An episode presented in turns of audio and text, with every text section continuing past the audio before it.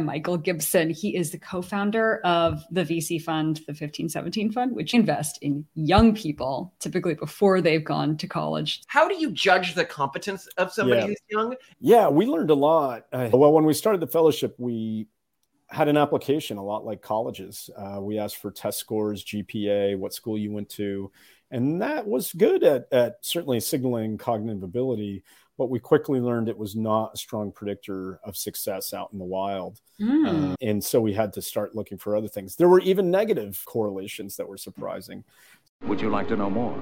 Hello, today we are joined by Michael Gibson. He is the co founder of the VC fund, the 1517 fund, which is a game changer in terms of venture capital investment because they invest in young people, typically before they've gone to college, sometimes during.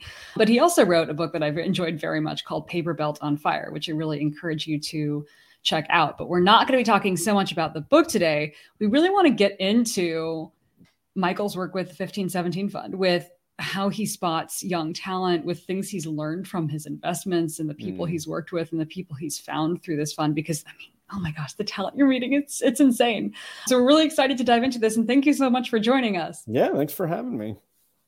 so, the, the biggest thing that i'm really curious about because it's been a Mm. while now you know you're like you've been you've been doing this for years at this point and you've done a Mm. lot of hustling i mean you're like sleeping on couches staying up all night going to these crazy young person parties i couldn't do this you know like young people stay up late and i'm like my bedtime's at 8.30 Oh my and god! you're doing these I like went. I sorry. I got to take a little detour here. So I went on this trip to I don't know somewhere in Central America with a bunch of Peter Thiel Fellowship kids, and they like they went out. Like I I hadn't gone to a, a party like a club in years. and I was like, maybe it's gotten better. Maybe it's not Yeah. as bad as I remember. And I get there and I'm stuck there until 1.30 in the morning and it's loud and it's sweaty and it's gross and it was just as pointless as it always was. And, and you have to deal with this stuff, I think, professionally. So talk about how you get these Yeah. young geniuses interested in working with what you guys are doing. Like, how do you sell yourself to them? Man, that well, that is certainly part of it. Yeah, it's funny is it's such a slippery, tough craft that we're constantly re-examining the foundations of what we do, and and one of the, I guess, two different problems that we constantly wrestle with, or or you know, we I guess we're trying to figure out which problem we're we're operating in. One is if you are a fisherman, is it better to be in a well-stocked river or pond? So it's you're one of those bears just grabbing salmon because they're flying in your face. Where in this case, the fish are you know talented people building startups, or is it better to focus on the craft of fishing, like being the best? You know, uh, it's like you could identify the one fish that's in this stagnant pond and, and find it and, and fish it out. You know, that's so. This is like the two problems we struggle with. We're like, okay, which one is it better to be? Is it better to find the location where just talented people are? And then mm-hmm. figure out what they're working on? Or is it better to you know hone your skill pattern matching skill okay does this person have the right stuff? And just you know go out there you know looking for that. And so so so that is a, a trade-off or you know i can't I, I guess i'm saying it's two problems. It's just one problem. It's which one are we in? So to that end is yeah i've been in hacker houses. I've lived in ecosystems and you know tried to go native to the extent that i can but now that i'm getting older i've, I've lost a step so maybe I, I like you said it's tough to, to keep pace uh, with So- a 21 year old Let's talk Um, about what a hacker house is because our, our audience may not even know what this is. And and I Mm. think for young people who don't grow up or maybe live in like more rural environments, it's Mm. useful to know that this other world exists that they can then move into, which is a quick Yeah. path to move up. Hacker houses are houses where near tech hubs, because it's often too expensive to have a house yourself, a Mm. number of young people get together and put together a house. Now, hacker houses have variable levels of prestige. And so you want to make sure you get into a prestigious hacker house, which typically means you're going to want to Yeah. find someone in the hacker house ecosystem and ask them in the city you're planning to move to, Mhm. typically San Francisco or New York if you're moving into hacker houses, or London, I suppose. Which are the most prestigious hacker houses right now in this area? yeah Uh, my brother and his wife actually ran a hacker house for a long time in Silicon Oh, Valley wow. Treehouse. It was one of the high high prestige ones. okay um, yeah Yeah, the icebreaker was probably the one that everyone knew about during that time period. Yes, I that was on the boat, right? Yeah. Yeah, so some people got so hacker houses are usually pretty weird. So they would mm-hmm. the icebreaker. What they did is they got an old icebreaker, it's like a Norwegian icebreaker, and they converted it into a, a house that was on the pier by uh, San Francisco, and people would have Yes, parties there and stuff. Can you talk about some of the more modern hacker houses you've seen? What they're like? Well, it's interesting. Yeah, I wish. Uh, yeah, it'd be great if they had some intelligibility, meaning you could, you know, find a list of hacker houses. You could find an ordering of okay, here's what you get out of these. But I, it's it's much more underground and not widely publicized. I, I guess you got to hear about them through word of mouth or some Reddit chat group or so Yeah. something of that nature. Yeah, they come and go too, and and and and, and they're driven by the people who are managing them. There was one in in the mission that we helped start called Mission Control, Mission uh, San Francisco. That's a great name. Yeah, what they Yeah. didn't know, I guess, uh, God, it's funny. I think there's like a sex club or S and M shop called Mission Control as well. they they didn't know that, but uh, but for them, uh, yeah, it was more about uh, these guys are all software engineers, that type of hacker. There were 10 people at a time living in the house. And sometimes people work at companies, sometimes they start companies. They tend to be very creative. They're, they're almost like a studio, artist studio in a mm, sense. that, you know, Yeah. some people are building things, some people are working, they change, they swap, they come in and out. So yeah, we we we I, I know of a few in different places. We're starting to see more now like in, in at the university. Oh they tend to also be associated with universities. Like it'll be a university town where you see these things pop up. And there were some students at the university of michigan recently who started a, a house devoted to brain computer interfaces that issue. So i thought that was cool because it wasn't just you know yeah you know like me today i'm so san francisco i've got the, the hoodie on. It, it was not the coding you know the code monkey wearing a hoodie. It's they're actually working on some on hardcore science uh, which which is cool to see. So it's tough for me. I'd like I do want to know about these places because they can be gravity wells for talent. Mm. But on the other hand, as they're not well advertised, so you got to hear about them through word of mouth. Well, and another thing that used to be a real gravity well for talent, I don't know if it still is, is maker spaces. Sure, yeah. I would also look up if you have a city, so they're called hacker spaces, Mhm. maker house spaces, or Yeah. you can look for biohacker like labs, which Yeah. cities, which will have most of the equipment you need to do this sort of more advanced science stuff. And they're typically sort of like avant-garde. The Mhm. one that I was really into back in the day was the Hacker Dojo. Um, yes, I was just gonna say the Hacker Dojo. I, yeah, I used to hang out there uh, every every party every week. It was fantastic. it was really based. If you've ever seen the movie Hackers, like the nineteen, yeah. so it, I, I don't think that that movie was based on a real culture that exists, but I think generations of nerds grew up with that movie, Yeah. and they basically recreated. A, a funny so thing when you were mentioning about oh, this is the name of a sex place. I was like, yeah, but a lot of hacker houses do have regular. That's orgies. true. Yeah. Um, yes. Well, they uh, tend to be very countercultural. They have that. Yeah. That's so funny. Yeah, Hackers. Was that the Angelina Jolie movie? Yes. Yeah, yeah. Yeah. Okay, well that's worth a watch. It is. What- Oh my One of the things I love in movies about eng- computer engineers is they always face the problem of how to dramatize or visualize Yes. what it is to work on a computer.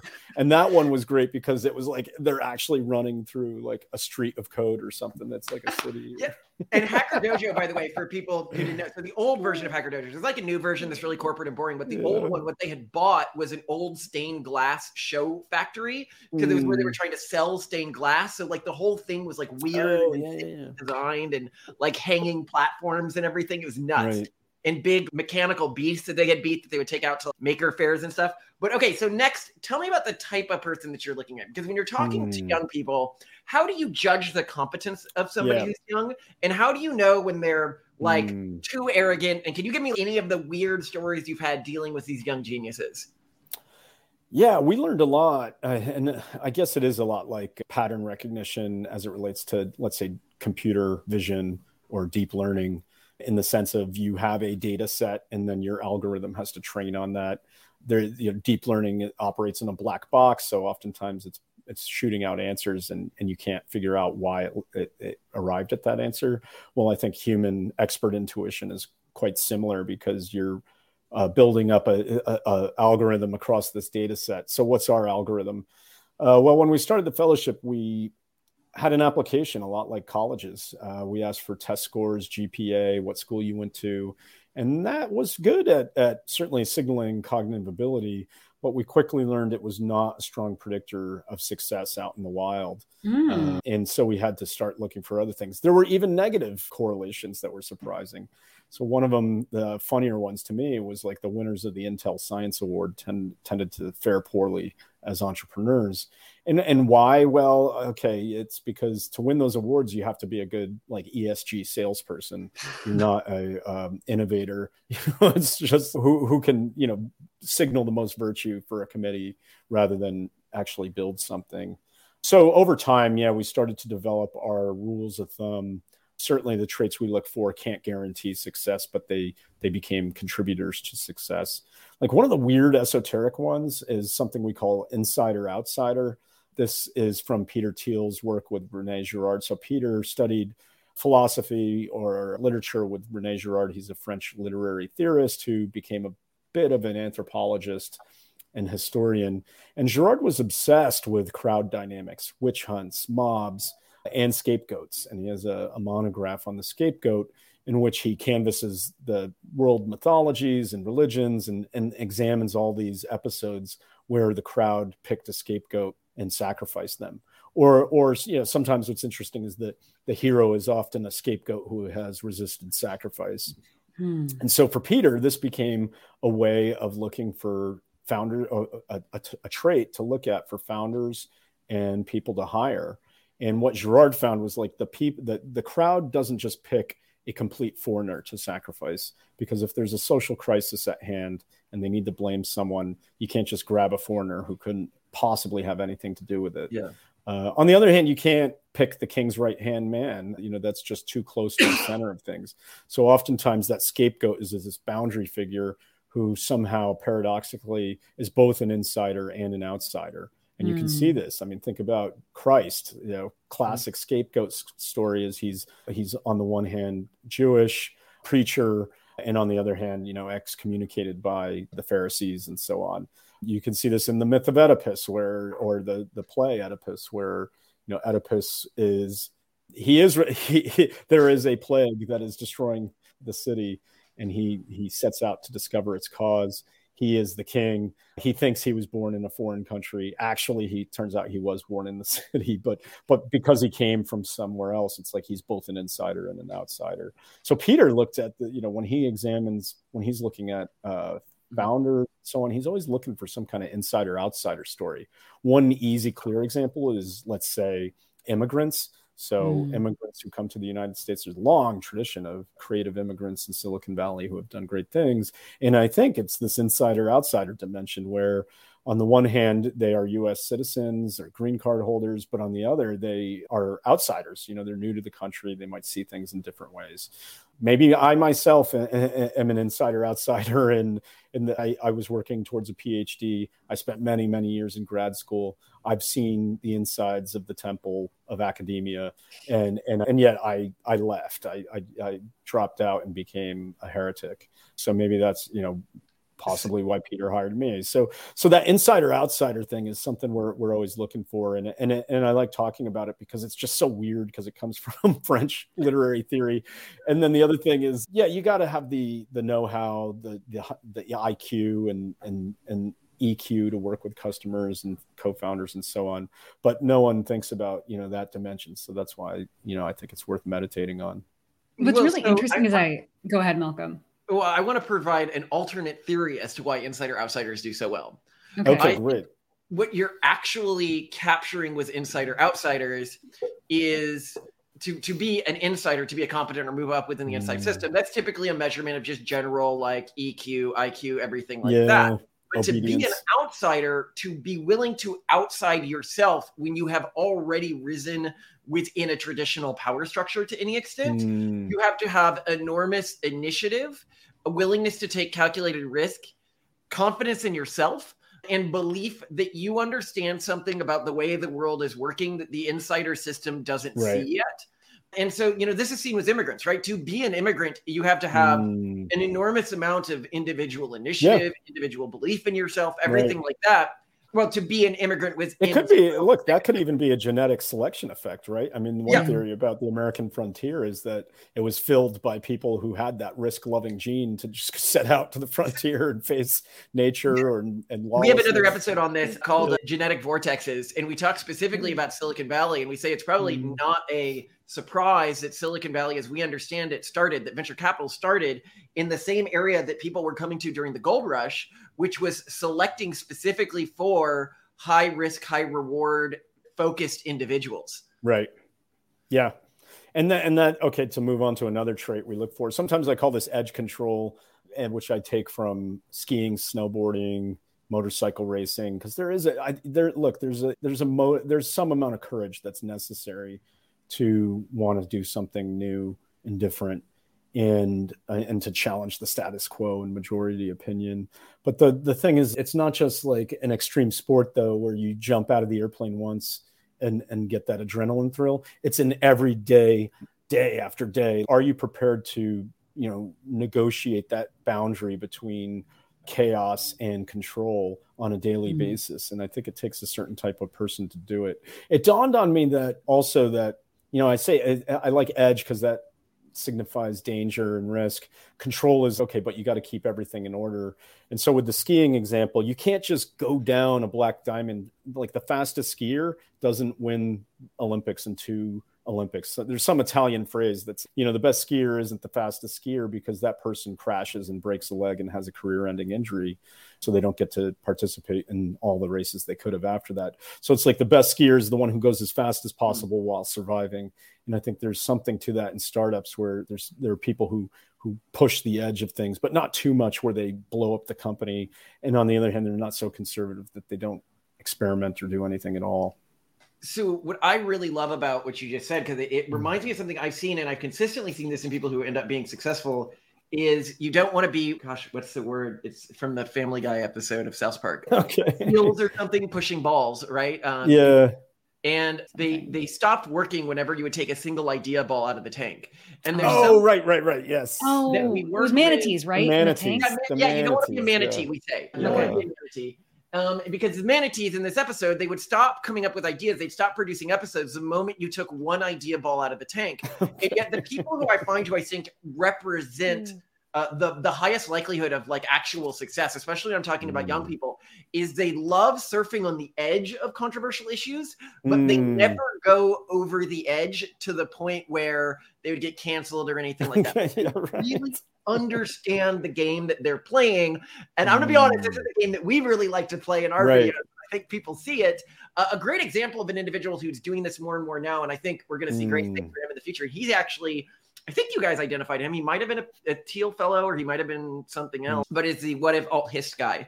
He runs another. oh yeah yeah great Yeah, definitely. In uh, Mm. he definitely is really good at getting right up next to how Flirts controversial intellectual can I be without ever going over the edge. And I think that that is Yeah. a really good indicator of somebody Mm.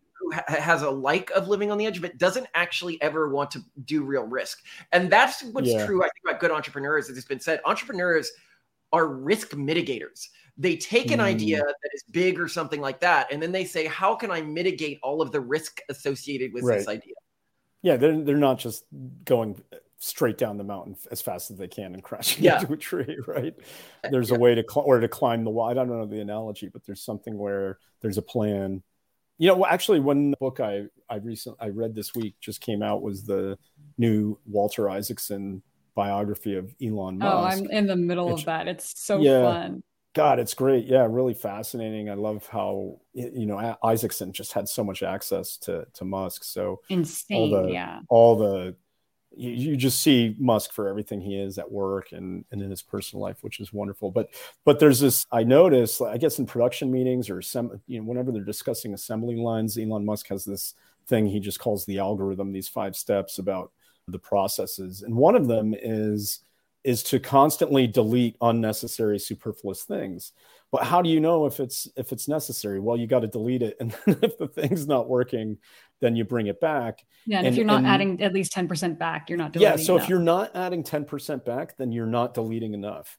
And that to me is a, a, good example of like how to negotiate these boundaries of the known and the unknown. Is like you're going to have to go back and forth and if you're not doing some amount of deleting and then bringing back you're not doing it enough. And likewise i think flirting with controversial ideas when you're getting up on the edge of these things it's like you're it's pro, it's so hard to maintain the balance and hit that edge so you're mm. like if you, sometimes you go a little too far sometimes you're coming back yeah, the, the, the personal assistant story that's from elon musk right simone what personal assistant story? I think remember it was a story. It was one billionaire anyway, where his personal mm. assistant was like, "I want some more money. Like, I want equity." Oh, that was from the 2015 biography of Elon Musk. Yeah. No, no, no. Where that's it's not from the new. It's the Ashlee new. Vance. but it is. It is a good example of what he's talking about, where they're like, yeah. "I want some equity in in the stuff you're doing," and he goes, "Well, hmm. you do seem to provide a lot of value. Okay, let's try this." How about you stop working for me for a month and I see if I miss you? Oh my God. Yes. That's great. um, Which it is smart. It is smart. And she also, you know, didn't have a job when she came back. Oh, it's, uh, it is, it is, I mean, I, I like that ruthless optimization. I also love this way of looking like these little weird correlatory details. It mm. oddly reminds me of autism diagnoses because there's yeah. like all the stuff that they do to diagnose people with autism, but then there are these right. like weird hints that like, oh, that's a sign. If a kid mm. lies on the floor, and they mm. like move a car back and forth just and look at the wheels and just do that for a long time, they're like, mm, that's a sign. Or if you take off their shoes and they walk on their tiptoes, they're like, mm, that's a oh, sign. Yeah, I've seen the tiptoe thing. Tiptoe yeah. walk. and so it's it's like you have the autism cues for brilliant talent. One thing I, I worry mm. about though, like with with talent, is there's there are many people that we even know of now, like who mm. who have grown up in our generation, yeah. who like were the wonderkind of their time. Yep. And then they they flamed out like they mm. they they fell in a wrong direction. They yep. they just sort of got indulgent. They stopped working. Have you found any predictors for that grit that just keeps people working at it? Maybe maybe something else. Yeah uh, that's the one of the, the challenging things is uh, with the receiving applications and trying to judge people i often use the metaphor that it's like fruit. You starts off fresh and gets stale or rotten fast because you it's here's a snapshot and then maybe they change or do something else that could be positive or negative so what we decided is we just the best thing we can do is try to get to know people over time hmm. and if we have multiple interactions with someone on some level we'll get a better sense of do they execute do they hmm. push through one thing we do at the at 15 17 now is we give out 1k grants to people if someone says they want to build a hmm. prototype but they just need to buy some parts we'll kick them a thousand bucks. Oftentimes that turns into nothing. But what we get out of it is a chance to interact with someone over a short period of time, could be two months, three months. They get to work with us, and that gives us more information about okay, do they follow through with what they say they're going to do? Other than that, you have to rely on stories, but those can be those are like college admissions essays. They all follow the same pattern. Oh, you know, I had this tragedy, I had this setback, and then I dug within during the dark night of the soul and came back and found the answer. Yeah. So the, the, the, those aren't as believable. It's best if you can actually see over time, which which so is tough. Some pattern recognition I've seen mm. from the group that we were in, because I was mentioning mm. in the other interview we did that if you look at this old early EA less wrong mm. rationalist group, many of them grew into very influential people in today's at least scientific and economic ecosystem. I think the biggest thing that I saw as a predictor, which really aligns with what you're saying, that they are going to spin out and do nothing, even if they're known as very smart, mm. is are they task oriented with money that's given to them? Yeah. If somebody gives them a lot of money and then they use it to write a Harry Potter fan fiction, they're probably going to end up doing nothing with their life and just degrading AI research for an entire generation. But I don't know. Right, I don't mean about. to be too spicy here.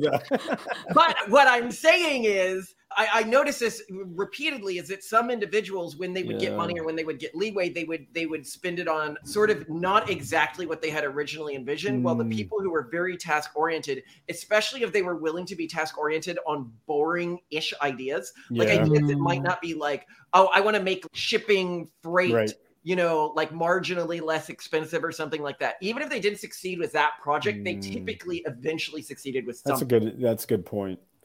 I think one thing we noticed too was the people who could set their own goals and homeschoolers were best at this right away. They could mm. schedule their mm. day, they could you know move in and out of the world, make new friends out in the mm-hmm. in the real world. Whereas people who were even high achieving students at Ivy League schools, if since their whole life has been structured for for 16 years and they've received assignments and they've completed them well. It's a whole nother world to just step into hey what do i do with my day? I have no schedule. How do i organize this? And and i saw some people get paralyzed because it, there was a transition period where they didn't know how to set their own schedule and goals or didn't feel comfortable doing it in the same way that a homeschooler would do you feel homeschoolers are better? Like within your program, do they have an edge over the Harvard kids? Yeah, we haven't done a, a, a count in a while, but but I do recall in the early days of the fellowship that the the homeschool, or at least people who had some period of homeschooling. So it wasn't mm-hmm. just like the the full education, but you know, could be two or three years,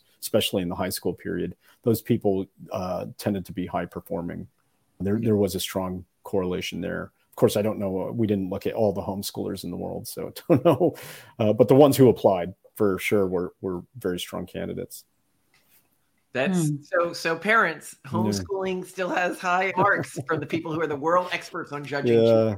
Well, I, you know, to go back to the point about courage and hmm. grit, mm-hmm. you know, schools don't teach that stuff. I don't. I don't. Maybe we don't even know how to impart that. Like, how do you?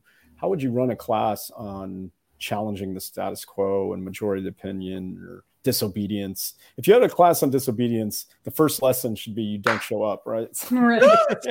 I love that. You get you get you grade them based on whether or not they show up. yeah, um, you failed. You, like if you, you show failed. up, that you you let them know you failed. So I, I actually so one thing I'd love to close this this particular interview with mm. is the craziest story of an entrepreneur or something like that that you encountered that only could have happened given the age of the people that you were interacting with? Hmm. hmm. Well, one thing the young have that's just a general advantage is that I've seen is that they have no big duties and obligations that older people accumulate, like mortgages, pets, spouses, and, and children.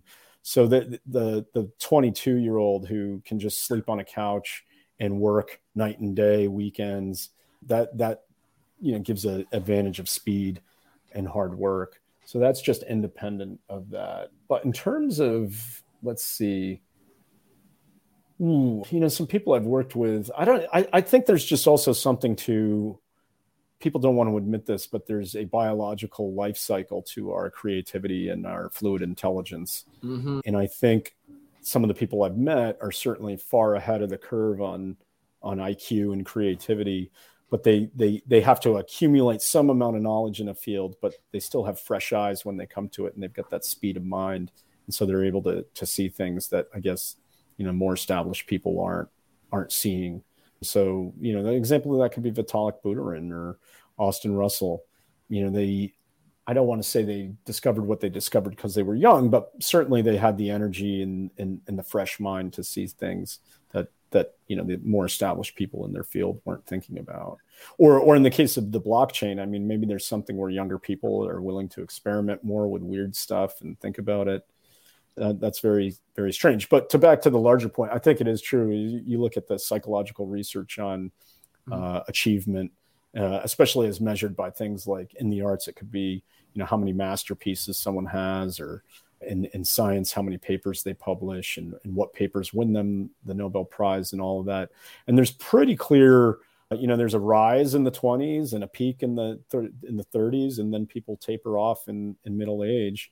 And and each field has different averages, but it's pretty constant that people are very productive in their youth ways that they aren't later on. And and I, I'll just say I hate as a society that we don't admit this because or that we, we want kids twenties, you know. Yeah, well, exactly. In his twenties when he came up with all this, yeah. In, in the same way that I guess it's like feminism told women, you know, they could have it all or or they could wait, and then there's just this biological reality that it becomes harder and harder to have kids in your 30s and 40s. So you know, I think it's a disservice to tell women that they can they can wait. They should really think about that. I think yeah. it should be something. Okay, they don't. I'm not saying everyone has to have kids, although I, it would be great if they did. But the, the um, but on the other hand, they should know. Hey, there's this window where um, this is possible, and you know, unless we invent new things, that it's something you have to reckon with. Well, that's why we wrote all our books when we were still young. But yeah, no, I, um, uh, I actually there's a concept that we have brought up in, in some of our work before that hasn't been talked about in the mainstream mm. society, but I think it's a way that you can sort of test this. We mm. call it the concept of brain rot. and it seems to happen to some individuals as they get older or mo- it seems to happen Mm. to everyone eventually but the core sign of it in an individual that we use to measure how much brain rot somebody has is in a social situation when they're interacting with you how, how much of the time or how many times do they bring up a self narrative so people with a high degree of brain rot will constantly be in self narrative loops like this is what I was Hmm. doing, or this is who I am, or this is the Hmm. type of person I am. Whereas people without brain rot are typically focused on efficacious ideas, Huh. like what's happening in society and how do I affect it. Yeah, yeah. Huh. I'll have to pay attention more. I, I think, yeah, that's interesting. The brain rot. I thought this is part of the longevity research. I think no one is really approaching enough or tackling or scratching at enough. Is Well, they don't want to. I mean, you, you, Yeah. you should know that we're pretty against life extension, and, and one of the okay, yeah, that it's an inevitability, not just of our biology, but of the way Mm. that ideas sort of begin There's to. uh, like maybe we we think just- it's a feature, not a bug. Yeah death. that you just accumulate all these categories and concepts and frameworks, and then it's tough to once you're they're, they're set in at seventy, you're not you're so resistant to new concepts that Well, and you're also incentivized to entrench yourself in more power. You're not as Mm. incentivized to redistribute, to begin new. yeah You're gonna hold on to what you have, and you're going to resist anyone who's trying to change Right. the world order. And that And would we also, need that. Yeah, it'd also good. be why self narratives are important to them. yeah Because if they're in this position of power, they need to constantly reiterate Mm. self narratives that reinforce this position of power they have. right But yeah, the one counter example people- people, oh, we've met people it. in their 20s who have brain rot. Yeah. When we've met people who Yeah, in that's their fair. 90s don't. Right. And I, I think that with aging, which is so underrated with so Mm. many things, is just use it or lose it. Like it's shown with cognitive performance, it's shown with like mhm. different like organs. I don't think it's true. I think it's genetic. micrograms. I think I think it's that people who don't Mm. have it aren't using it, and so you. Anyway, the, Michael was going to say something. Oh, the the one counter example people bring up when it comes to productivity in late age is the mathematician Paul Erdos. He's this God. He's like the Kevin Bacon. Uh, there are mathematicians. who- There's an Erdos number where it's like how many people are in the network are you away from a paper from Erdos or something. Apparently, that's the way. Funny. I forget exactly how it's the index works, but at any rate, he apparently was very productive into his 80s, maybe even his 90s. But what stands out about him is that he was fearless when it came to dropping a field in mathematics and then just moving to a new one late in life. So it's like he Mm. he reached, you know, I guess he hit the point. He knew when when his mind was saturated in a particular topic, and then he just let it go, and he had beginner's mind all over again and something new. And so I think there to the brain rot is like there's this clutching at identity, like you're known as this, you know, string theorist or uh, macroeconomist, and there's no way at 55 all of a sudden you're going to give up macroeconomics and suddenly start working in, in, in some other field where you, you'll have to be a beginner and suck again. Yeah, maybe this is also why parents are now so strongly dissuaded from saying anything about children's character. Like Mm. now everyone says, never say, Oh, you're so smart. Just say, Wow, you Oh, tried so hard. That was so clever what you Mhm. did. Mm. Because if you have a child who starts to identify as smart, then they're more likely to not even try to do challenging things because the challenging Yeah. thing might disprove their smartness. That's right. There's a complacency and a, a protectiveness that that gets attached to that identity. Yeah, and that leads to people don't wanna- ossification. So any sort of like attachment to identity is very dangerous. Mm-hmm. Yeah, But very much so. Mm. Well, this conversation has been spectacular. I'm so glad you joined us. I know. I, we can keep going. advanced Time flies. Yeah. my Okay. understanding of things a lot. I and it, it it it caused me to reflect on a lot of things that I Mm. hadn't reflected on in terms of how we look for students and what we try to optimize for with our own kids. Yeah. And and then one of the things that that I'll leave with, I guess, is like talent identification is hard. It's something Mm. we've been doing, but what I wish we knew more about was development. Is like it's back to that courage question. Okay, how could we uh, inculcate courage in, in young people? Because it just seems like it's really hard to do, and no one's doing it. Yeah. Well, and and and and to that end, if we have young viewers listening to this, you know, do look into local hacker spaces. Do look into moving to a Mm. hacker house for a while. Do look into reaching out to your heroes because they're often a lot more receptive than you would imagine. And it's a good way, you know, it, it, it is this sort of immigrant mindset, which is Mm. okay, this thing is crazy and would change everything for me, but I'm going to just go out and do it. And I would encourage because I think sometimes you grow up in an environment where you don't even realize that's an option. And then Mm. it's like, you know, you could just email them.